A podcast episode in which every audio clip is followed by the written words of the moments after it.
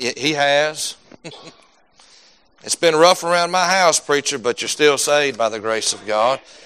And that's good enough for me, amen.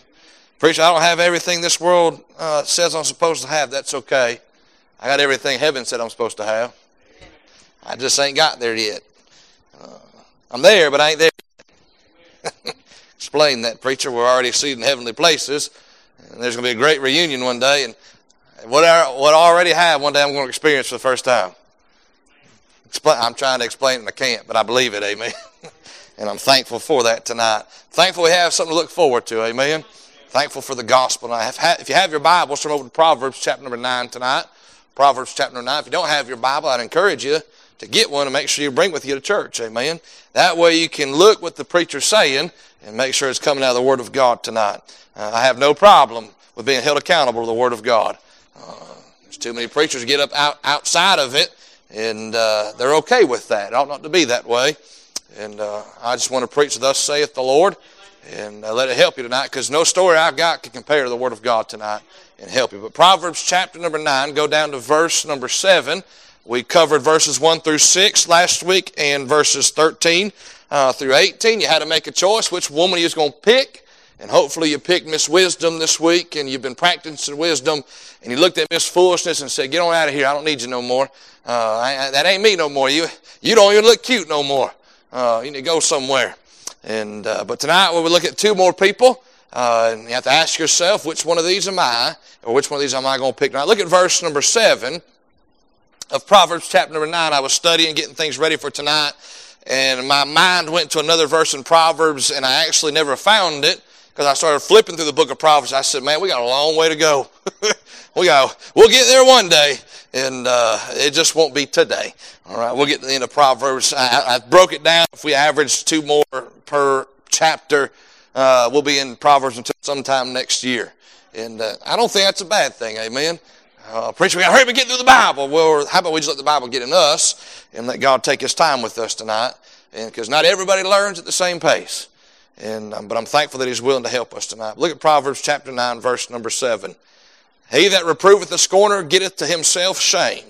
And he that rebuketh a wicked man getteth to himself, or getteth himself a blot.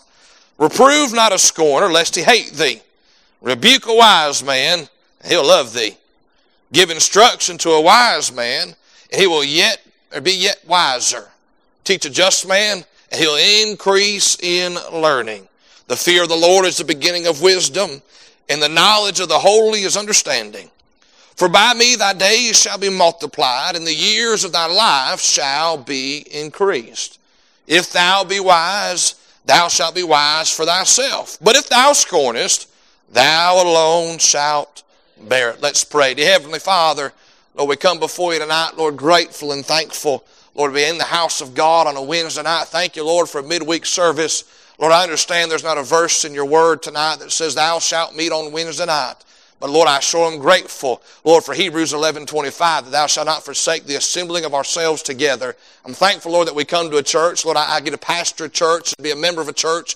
God, we get there, the people were here earlier tonight, Lord, they were fellowshipping. Lord, they were enjoying being in the house of God tonight. Lord, for some of us, Lord, if not all of us, God, this is necessary and needed in our every week, every day of every week of our life, Lord. It's the midweek service. God, help us get to Sunday.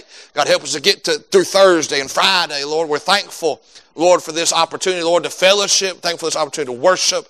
Thank you, Lord, just for being so good to us. Thank you, Lord, for being a sweet friend that'll never leave us nor forsake us. God, you're always there for us. We're grateful for that tonight. Lord, I ask you tonight that you hide me behind the cross of Calvary. Lord, out of myself, Lord, and fill me with the Spirit of God. I pray, Lord, tonight as well, Lord, as they're meeting on purpose, Lord, there in McCormick, South Carolina, Lord, they have the tent set up with, with, preaching the gospel tonight. Lord, I, I thank you, Lord, that there still are some doing it, Lord. There's still some that are willing and, uh, uh, Lord, obedient to preach the gospel tonight. I pray, Lord, there be much fruit for the labor that's gone on there. Lord, I ask you tonight, Lord, you'd help us, encourage us from the Word of God tonight. And we're thankful, Lord, that we, we get to meet together. We get to open up a Bible. We get to, we get to preach the Word of God. We get to fellowship and we get to worship you, Lord. We love you. We thank you, Lord. We give you all the glory and all the praise, Lord. In Jesus' name we pray.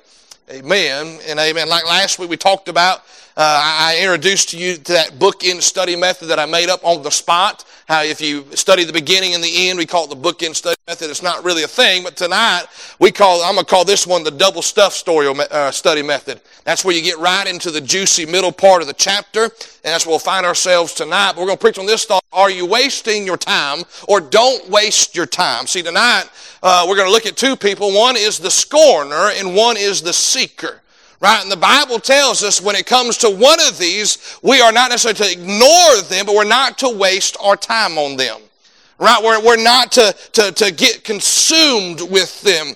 One is the scorner, one is the seeker. Well, the other one we are told to invest in, we're told to help, we are told to be in the, ourselves in the Christian life. And, and but here's the thing, both of these start out as simple men. We, we, we looked at the simple man last week and how he's to choose between wisdom and foolishness. And tonight that same simple man or simple person needs to choose, am I going to be a scorner or am I going to be a seeker or am I going to try my best to straighten the scorner out or try my best to be a blessing and encouragement to the seeker. And we're going to see tonight that God tells us in His Word tonight to, to, to, to, to don't waste our time with one of these kind of people and to invest time in the other. Right? The Word of God tells us to ignore one and invest in the other. And oftentimes we get it mixed up. Right? Oftentimes we, we, we invest so much time in somebody or something that really we already know that we aren't going to change their mind. Right? We, we ain't gonna, we're not gonna fix them. We're not gonna make them do anything different. Right? And then oftentimes we neglect those that God placed in our life for the specific pers- purpose of discipling or encouraging or strengthening in their faith or teaching them what God has taught us. And so tonight we're going to ask, ask ourselves some questions. Am I wasting time on a scorner? Right? Am I neglecting a sincere seeker? Have I lost my desire to be seek God's wisdom? Have I developed an attitude of a scorner? So now we're going to ask ourselves, are we wasting our time with God's wisdom or working with God's wisdom? Time? We can answer these questions as we look at the scorner and as we look at the seeker. The scorner is the arrogant mocker. The seeker is that sincere looker, searcher tonight. But notice number one, we're going to look at the scorner. We find him in verses seven and eight, and we find him right there at the end of verse number 12. Now the common line of thinking, and I came across this, this thing as I was studying, and, and I heard a saying similar to this from my Jamaican soccer coach. Um, but it, is this those who know less think they know more, and those who know more feel like they know less. Right? And I remember Brother Dr. Ed McAbee, who had preached I don't know how many decades in a student of the Word of God, talking about right before he left this earth to go to glory, he made the statement, I feel like I'm just now getting into kindergarten in the spiritual life, the Christian life. And he had given his life to studying and preaching the Word of God tonight. And can I say it would do us all good to get around some people who understand that we are seeking and searching diligently for truth in God's Word, but we also acknowledge the fact we don't know everything. Right, but here tonight we're going to see the scorner thinks he knows everything, even though he doesn't know anything. Right, and those that oftentimes know less think they know more, and those who know more will honestly admit they know less than what they ought to know. But we see, well, preacher, how in the world can we know if we're dealing with a scorner? Because people don't wear name tags, right? It doesn't say, hello, my name is Tayton and I'm a scorner. Right? It doesn't say that tonight. People, people, you know, sometimes you can, you can sense it on a person sometimes, but really, how do I identify a scorner? Well, if you look at Proverbs chapter 9, you can identify the scorner not necessarily by what they say initially, but by their reaction. How they react to what you say. How they react to what you are telling them. Notice here tonight it says that he that reproveth a scorner. And it's not just how you talk to them. It's not in your greeting, but is, we understand the Bible gives us the great commission to go and preach the gospel. Right? And so when we present that to somebody, right, we got to remember that the results are not up to us. We are called to preach the gospel. We're called to teach the gospel. We are called to present the gospel. We are not called to get people saved in that sense. We're not called to, to make them make a decision, right? That is the Holy Spirit's job. He does that perfectly. And I don't want to get in his way tonight, but he has called you and I to share the gospel. But a lot of times that comes off as a holier than thou. Uh, what do you, what do you think's wrong with me that I need the gospel? Someone may feel that way. And the reality is, what's wrong with them was the same thing that's wrong with me. Right? I was a sinner. I was on my way to hell, but Christ died for me. But we can oftentimes, you can identify a scorner is once you present them with truth that is in a corrective form or is telling them that what they initially thought is wrong, you can see a scorner by how they react to that. How they react to that kind of correction, how they react to that kind of teaching, that kind of truth. So preacher, what, how, how can I identify a scorner? Well, when you present them with the truth, you present them with that reproof tonight, that correction, right? There's a need, they have a need to embarrass you. Look at verse number seven. He that reproveth the scorner getteth to himself shame, or to be ashamed of something. When you correct them, they embarrass you, right? Or when you correct them, they feel as if you have embarrassed them. Right? You, you present the gospel to them on the workplace. You present the gospel to them uh, in a family setting or in a public setting in that sense. And they feel embarrassed because they feel like you're calling them out. And reality is you're trying to give them the greatest gift ever known to man. You don't see it that way, but this is how they react. Oh, you're going to embarrass me? Then I'm going to embarrass you. And oftentimes when it's somebody that you've known for your whole life or known for an extended period of time, who's seen your flaws, who's, who has seen your faults, who knows your failures, they're going to pull them out on you in front of everybody. What, who do you think you are? Why would you say that? Excuse me tonight. This thing is about to pull off my jacket. But why would you do those things? Why would you say that? Right? And so they come to you and all of a sudden now you've embarrassed them, so they're going to embarrass you. What do you think you are, holier than I remember when you used to cuss. I remember when you used to do drugs. I remember when you used to drink. I remember when you used to do that. You ain't no better than me. Right? And there's that need to embarrass. There's that, that need to cause shame. They don't just remind you, but they remind everybody else around you. In essence, here's their, here's their thinking. You embarrass me, I'm going to teach you to keep your mouth shut. Ain't nobody going to come embarrass me like that. You ain't perfect. You don't have to be perfect to be right tonight. You do not have to be perfect to be right. But you'll realize this. You'll present the gospel to them, and all of a sudden they feel threatened, they feel attacked. They, they, they are disregarding the truth that you're giving to them for how they feel. And the Bible says that when you're dealing with a, a, a scorner, one who is a, a mocking, one who thinks they know everything, they'll have a need to embarrass you. Not only that, they'll have a need to attack you. Look at verse number seven. He that reproveth a scorner getteth to himself shame, and he that rebuketh a wicked man giveth to himself a blot. That word blot means a blemish, a mark, a spot in that sense. In essence, they, they are, they still operate under the eye for an eye and a tooth for a tooth, right? You do to me, I'm going to do it back to you. And now we, we do teach our kids, listen, if you're going to talk trash, Right? If you're going to cut up, if you're going to joke with people, you better be ready to take it right back. In essence, you can't cut up with somebody if you're not ready to be cut up back with. Right? It's, it's, it's one of those things, if you're going to dish it out, you better be ready to take it. But what we see here is they have this need to attack. Right? It becomes, here you are, you're trying to give them truth. You're trying to give them wisdom. Right? Not only now have they embarrassed you, but now they're going to attack. They're going to attack your character. They're going to attack your, your family. They're going to attack your church. They're going to attack this. They're going to attack that. Listen, I, I understand that when, a lot of things that have been said about me and said about you and said about our church tonight, 95% of them ain't true. Right? There's so many things that have gone on, and it's just people that they, they, they feel threatened, right? I, can't tell you how many times, like, I, have never came out and publicly uh, cut down a, another church, right? Except for the times where I knew they were wrong. Right? But I can't tell you how many churches around our area. Oh, you go to that church. Oh, that, that, that's your pastor over there. I heard, I, have heard this before. I've heard that if you go to South Haven Baptist Church and you show up at the front door without a tie, they won't let you come in. I'd be preaching to myself tonight. Amen. They, they, but they have this need to attack. And it's interesting because when you present them with truth, not only does it embarrass them, but now they feel like they need to retaliate.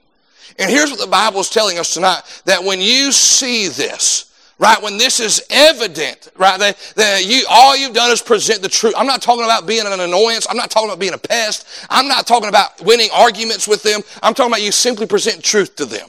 Right? You give them God's wisdom because you see an area in their life that needs it, right? It would make a beneficial difference to them if they would just do what God's word said to do. And so you, in a kind heart, grace and lovingly present truth to them.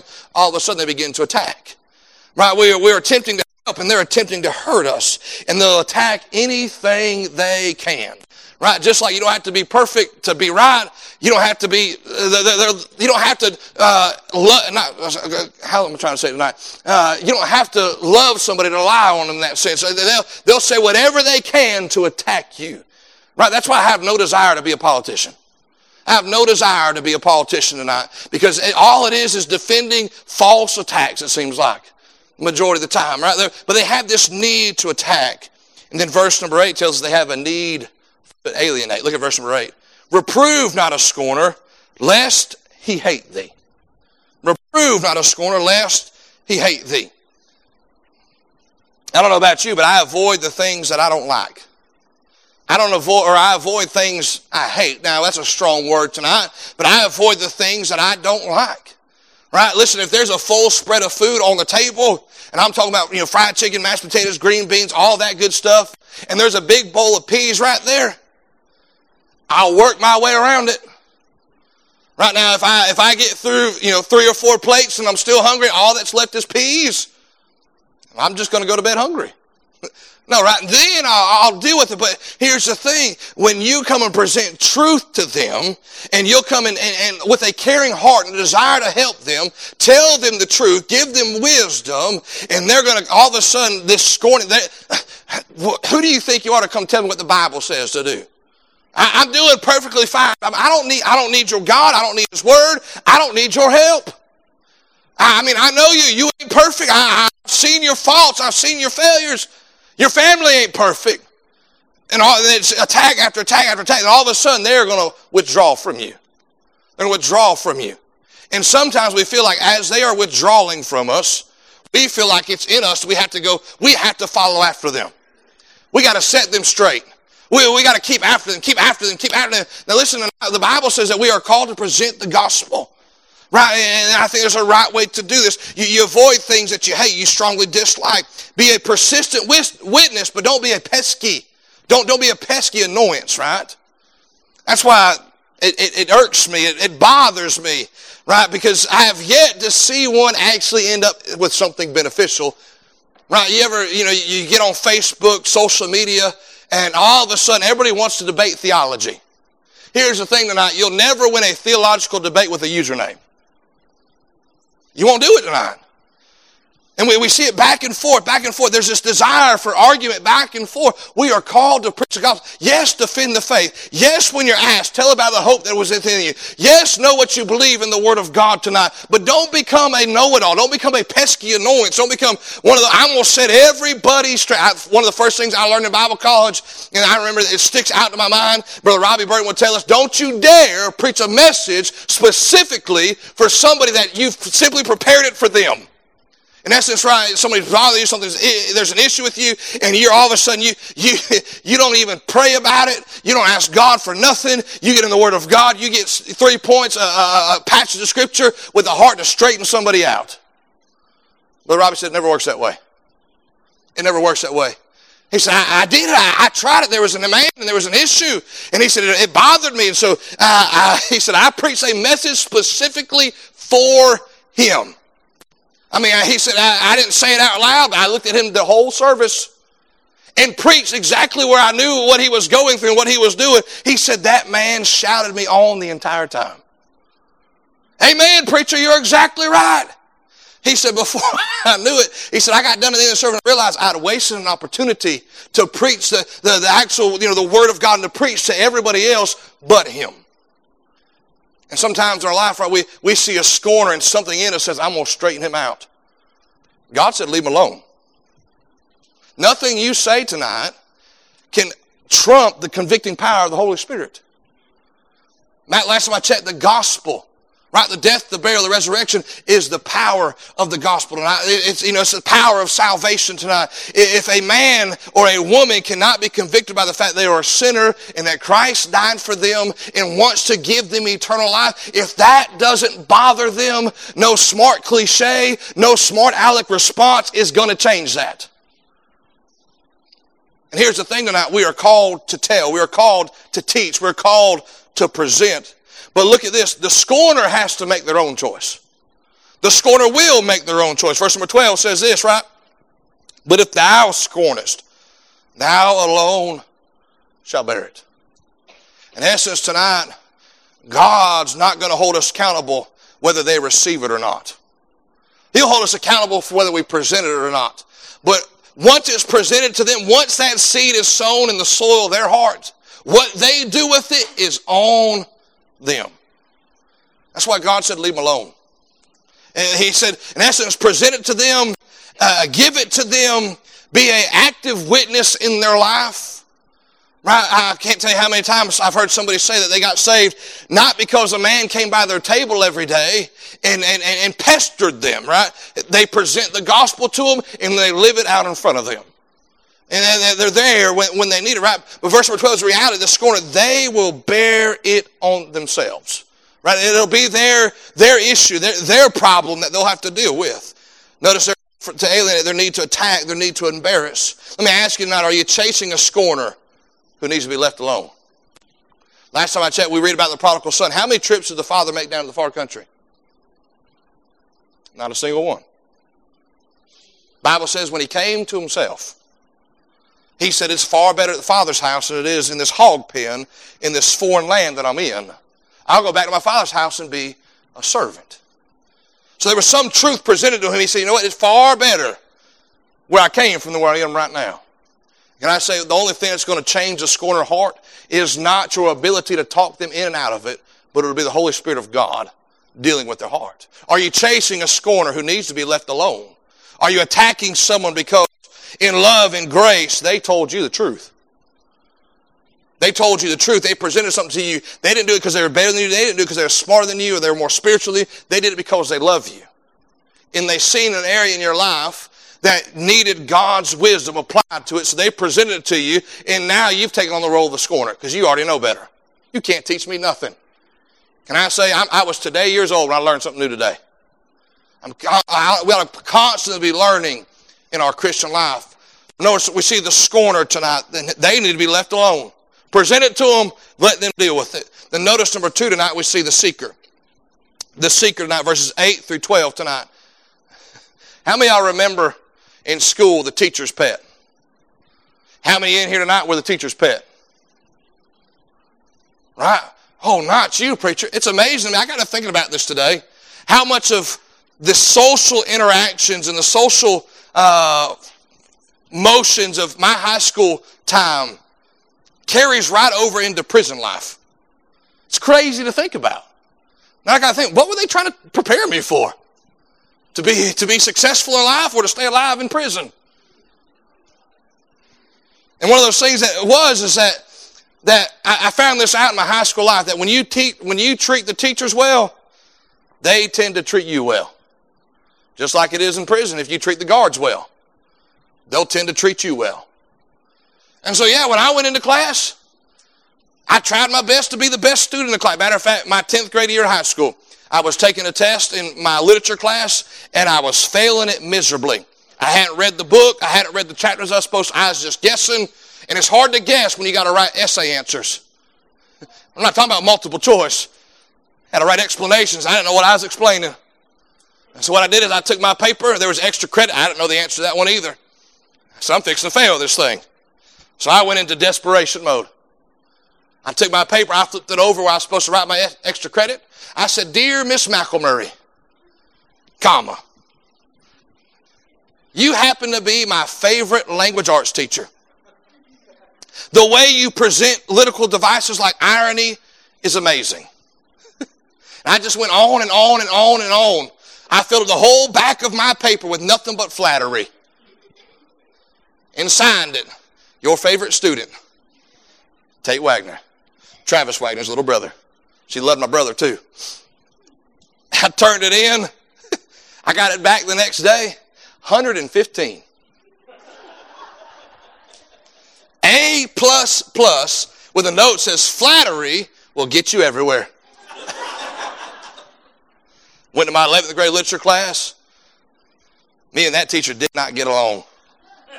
First day of class, she looks at me, she said, I heard about you. She said, Your little notes won't work in here. If I'd have been, if I had been back in 2023 I, or school in 2023, I'd have said, bet. I'd have tried it at least one time. Then I found out, yeah, they wouldn't work on her. it was, whoo, she was out there. But, uh, you we all know the teacher's pet, right? The ones that get along. But sometimes you get accused of being the teacher's pet when you're just trying to be a good student. You're trying to learn. Right? You're, you're, you're trying to take in everything that is being taught to you. And sometimes that, that even finds itself into the church. Right? You get somebody who's hungry after God. They read their Bible. They pray. They're, they're sincerely trying to serve God. Right? And then somebody steps back and says, well, don't you just think you're wonderful? What are you trying to be, the preacher's pet? Listen, if your name ain't Husker or Skid, you ain't my pet tonight. I've only got two of them. right? But here's the thing. You ought not to be doing any of that stuff to impress anybody anyways. But when you are sincerely doing watch out because the scorner will show up. But don't let that stop you from seeking after God and seeking what He has to you. Sometimes we're accused of being a teacher's pet when we're just trying to be a good student. Notice here, we'll say, here's some characteristics of the, of the seeker. The one who's searching after God. The one who is seeking after God. Notice this, seekers love correction. Look at verse number 8. The Bible says, reprove not a scorner lest he hate thee. Rebuke a wise man, he'll love thee. You know that word rebuke carries a stronger tone than reprove? That word reprove means to prove again. In essence, I've already taught you this, and now I'm having to repeat myself. That word rebuke is a strong, it's a strong stop. You're doing it wrong. Quit doing it like that. It's a strong, it's a strong language there. And here the Bible says a wise man likes that. What do you mean, preacher? If I'm going to be a good Christian, I got to like it when people yell at me? That's not what I'm saying.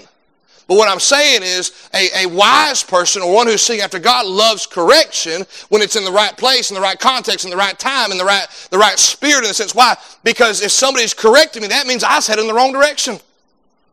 Or I, I, was, I was about to do something that wasn't going to work. When somebody corrects me, now they have placed me on the right path. Right? When God corrects you, you need to be corrected. Because that means you're heading in the wrong direction. Right? I, I, guarantee you, if, if your, your child was to come home from school and they have their math test and they wrote 2 plus 2 equals 5 and the teacher said, good job, you got it right, you'd say, what's wrong with that teacher? Teaching my kids the wrong things. Right? And the same thing is true about a wise Christian. When God corrects us, it's not like, how dare you, Lord? It's thank you, Lord. Thank you, Lord, for that, for correcting me and, and setting me on the right path. Listen, if you're wrong, do you get mad when God tells you you're wrong or God uses somebody to tell you you're wrong? Right? A wise person. I'm not talking about they, they have to get in your face, drill instructor, tell you how terrible a person you are, nothing but a little mag. I'm, what I'm talking about is when somebody says, hey, I see you headed down this path. I, I see some things in your life, and, and, I, and I've been where you've been. And let me tell you, if you don't correct this, if you don't fix this, it's going to be a bigger problem than you realize. Can I say those people that God puts in your life, listen to? Don't get mad at them. A wise man loves correction, or a wise person, a seeker loves correction. Verse number nine, a seeker loves growth. Look at verse number nine. Give instruction to a wise man, and he will yet be wiser. Teach a just man, and he'll increase in learning. In essence, the seeker says, you know what? I don't know everything, but I sure would like to try my best to learn it. That's the beauty of the Bible. The Bible says his brother Jamie talked about how unsearchable his ways are. His knowledge is unsearchable. In essence, you could give every moment of your, your, your waking life that, that you have left to studying the Word of God, and you will not exhaust this book. And a seeker says, you know what? Give it all. Give, give me all that you got. I want to learn as much as I can. In essence, wise people don't settle for close enough or good enough when it comes to spiritual things. You know, I'm, I'm good enough, I'm close enough to what God wants. No, I want to be all that God wants me to be. Right, the U.S. Army, when they were, when I was in high school, they had that slogan, be all you can be. Right? Don't, don't settle for good enough. Don't settle for, for close enough. Be all that you can be. Know all that you can know because a seeker a wise person loves growth. Let me ask you, looking back at just this year, calendar year of your life, how much have you grown in the Lord? Well, so, well, preacher, I'm not sure about that. Let me ask you, is it not, is it because you haven't sought God, or is it because God quit seeking you? Right? So we see a seeker loves growth. We sing that song, I want to know more. About my Lord. I want to know more about that homeland. I want to know more about this. I want to know more about that. I want to know more about His Word. I want to know about, more about His work, what He would have me specifically and personally to do. I want to know more. Little Shiloh. She has become quite the, the, the seeker. She, she wants to get into everything and anything. Matter of fact, we was at the house this afternoon and by herself, she crawled up on the couch. Crawled up onto the, the, the armrest of the couch onto the back part of the couch. She didn't crawl up on top, but she was leaned up against it. She was flipping the light switch. Flip, we got three of them right there in our living room. She flipped the first one to see if that living room turn light, light turn on. She that wasn't it. She did the next one. Finally, turn on, and she'd look at us, smile. I figured it out, y'all. Listen, I understand. I'm learning. She wants to get into everything. Why? Because she wants to know more. She wants to know more. Let me ask you, where's that, where's that childlike faith at in your life? How many, how many y'all with kids remember what it was like when they went to that stage where every other word out of their mouth was why? Or how come? How to do this? How to do that? Let me ask you, where is that at in your Christian life? See, that, that as a parent, as an earthly parent, right, sometimes we got aggravated with that. I don't know why we're doing this. We're just doing it because that's what you're supposed to do. that, how's that car run? I don't know, son. You turn the key on it, it just turns on. Can I say God's not like that? When you come to God and you say, God, why? Or God, how? Or God, uh, how, what does this mean? Right? The Bible said He gives us wisdom liberally, upbraideth not. If any man lack, of, lack wisdom, let him ask of God. Right? We said a seeker loves growth. They want to know more. A seeker has a learned understanding. Verse number 10, they understand the source of wisdom. The fear of the Lord is the beginning of wisdom. Right? A, a true wise person knows it's not in their education. It's not in the books they read. It's not necessarily in their, their, their, their ability to understand and problem solve and critically think. But that real wisdom starts with God. The wisest thing you'll ever do in your Christian life is to ask God for help. Ask God for understanding. Ask God for wisdom. They know the source of wisdom. They also know the strength of wisdom. Look at verse number 11. For by me thy days shall be multiplied and the years of thy life shall be increased. Wisest thing I can do is ask God for His, you know, to go to God, but then also ask God for help because He can add days to my life. Right now, we can do things physically that we, we, we know are, will make our, our life more healthy as we live, but nothing you and I do can guarantee an extra day to our life. God said, I can add days and take days off of your life. Right? I, I can give to you and do things for you that you cannot do for yourself. The years of thy life shall be increased. A seeker has a learned understanding. They know the source of wisdom. They know the strength of wisdom. Applied wisdom is far more powerful than any personal ability. Notice this, a seeker sees the lasting impact of wisdom. Look at verse number 12. If thou be wise, thou shalt be wise for thyself. In essence, tonight, when you take God's word and you apply it in your life, that doesn't make him any more God. He's always been God, always will be God. Whether you adhere or apply or heed His Word and what it teaches and commands you to do doesn't do anything with His sitting and His placement as God. He's, he's, he's the Lord of Lords. He's the King of Kings. Always will be. Always has been. That's never going to change. But when you, I do, when you and I do apply His Word to our life, it doesn't make Him any more God, but it does make us more godly. It does make us more like him. Verse number 12 said, If thou be wise, thou shalt be wise for thyself. You living wisely doesn't make God any more God, but it does make you more godly. Right? It benefits you on a personal level. God rejoices and He's grateful for it. But my, when He takes His wisdom and you apply it in your life, all you can do is say, Thank you, Lord. Thank you, Lord, for letting me miss that train wreck. Thank you, Lord, for letting me miss that mishap. Thank you, Lord, for letting me miss that mistake. Lord, I, I, you didn't benefit any more from this uh, than, than I could ever think. It didn't make you any more God. It didn't, it didn't put you up a little bit higher than, than Buddha or a little bit higher than Muhammad. God, you're already way above them. But man, it sure has benefited my life. It sure has made my life easier. It sure has made my life uh, simpler in that sense. It, it, it has given me the, the knowledge that I need to function in my everyday life. So let me ask you now, are you truly a seeker of wisdom? Are you truly a seeker of wisdom now? Are you hanging out with the scorner and trying to fix them when you ought to become a seeker of God's wisdom or helping those who are seeking God's wisdom? I remember that learning and, and then teaching us in Bible calls that one of the best things you could ever do is run with them who are doing something for God. Run with them who are busy serving God. Run with them who are, are enjoy reading the scriptures. They'll enjoy praying and, and seeking God's face tonight. Here's the thing, the devil doesn't mind letting you chase a scorner for the majority of your life. Instead of spending the time seeking and, investing in somebody who's seeking God. Let me ask you now, have you developed the attitude of a scorner? You think you know everything. You think that, that there's nothing else to learn. You got it all figured out. And when somebody comes to you and they, they try their best in love and grace to correct you, you have nothing to do with it. And I said, how about we don't waste our time on a scorner? And we, we spend our time, invest our time seeking after God tonight. Let's pray.